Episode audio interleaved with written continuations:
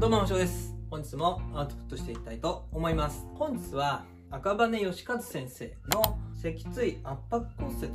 に関する書籍ですね。病態理解と運動療法というふうな本をご紹介したいと思います。はい。ちょっとこう、理学療法士っぽい本もですね、紹介した方がいいかなということで、えー以前圧迫骨折に関してアウトプットした動画があるんですね。え比較的よく見られている本なんですけど、この赤羽先生の書籍を非常にあの参考にさせていただいたあ動画なんですよね。この本、それほど分厚い本ではなくて、内容もシンプルで分かりやすいんですけども、一応骨粗鬆症を基盤とした圧迫骨折に関する、えー本にはなります。高齢者の多い、えー病院とかで働いているとこの脊椎圧迫骨折の方非常に、まあ、多いんですよね。で他の疾患で入院されてきた、えー方でも、えー過去に圧迫骨折をしていましたとか、まあ、そういった方非常に多く遭遇するんですよね。なのでこの圧迫骨折に関しては遭遇する頻度が非常に多いのでちゃんとやっぱり理解しておかないといけないかなというふうに感じて、えー本を読んで他の文献等も参考にしながらアウトプットをさせていただいたと、えーいうことになります。でありがたいことにどうその公開した動画が比較的見られてますのでいろんな方に見ていただいているので、えー今回この参考文献ということでこの本をですねご紹介したいなと思います。でこの赤羽先生いろんなところで、えーセミナーをされていたり、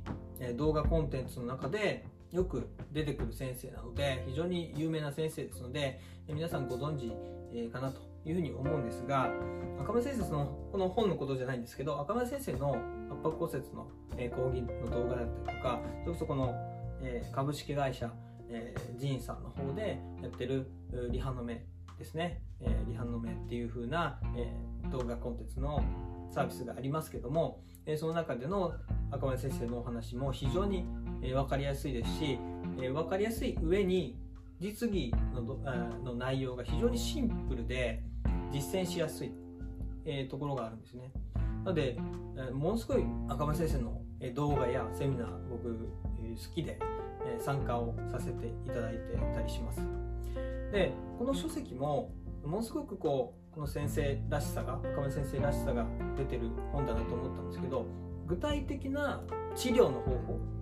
運動療法の方法っていうところに関してはそこまで、えー詳しく語られてないのかなという印象があります。なのでもしかしたら圧迫骨折に対する運動療法の方法を知りたいという方にとっては物足りない部分があるんじゃないかなっていう風な感じがします。ただこの骨粗鬆症だったり圧迫骨折の病態それからま脊椎の解剖なんかも含めてですね。それから病態を踏まえた運動療法の考え方っていうことがシンプルに書かれてるんです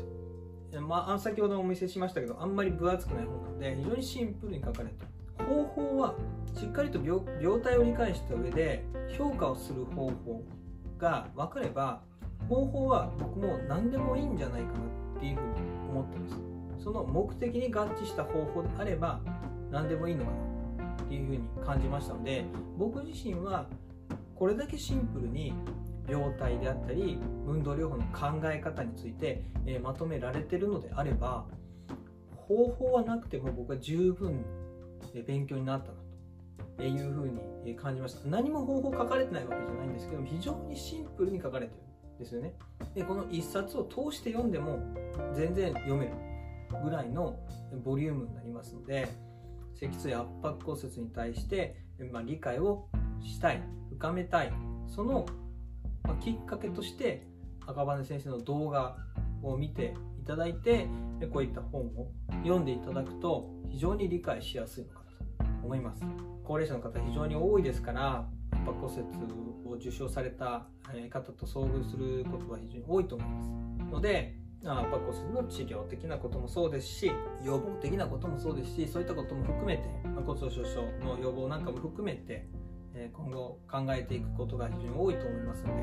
まあ、そういった状況の中で初めの一歩として勉強する本としては非常に、えーいいのかなというふうに思いましたので、まあ、今回は理学療法士らしい本ご紹介させていただきました。はい。で、本日は、脊椎圧迫骨折の病態理解と運動療法ということで、赤羽義和先生の書籍をご紹介させていただきました。ありがとうございました。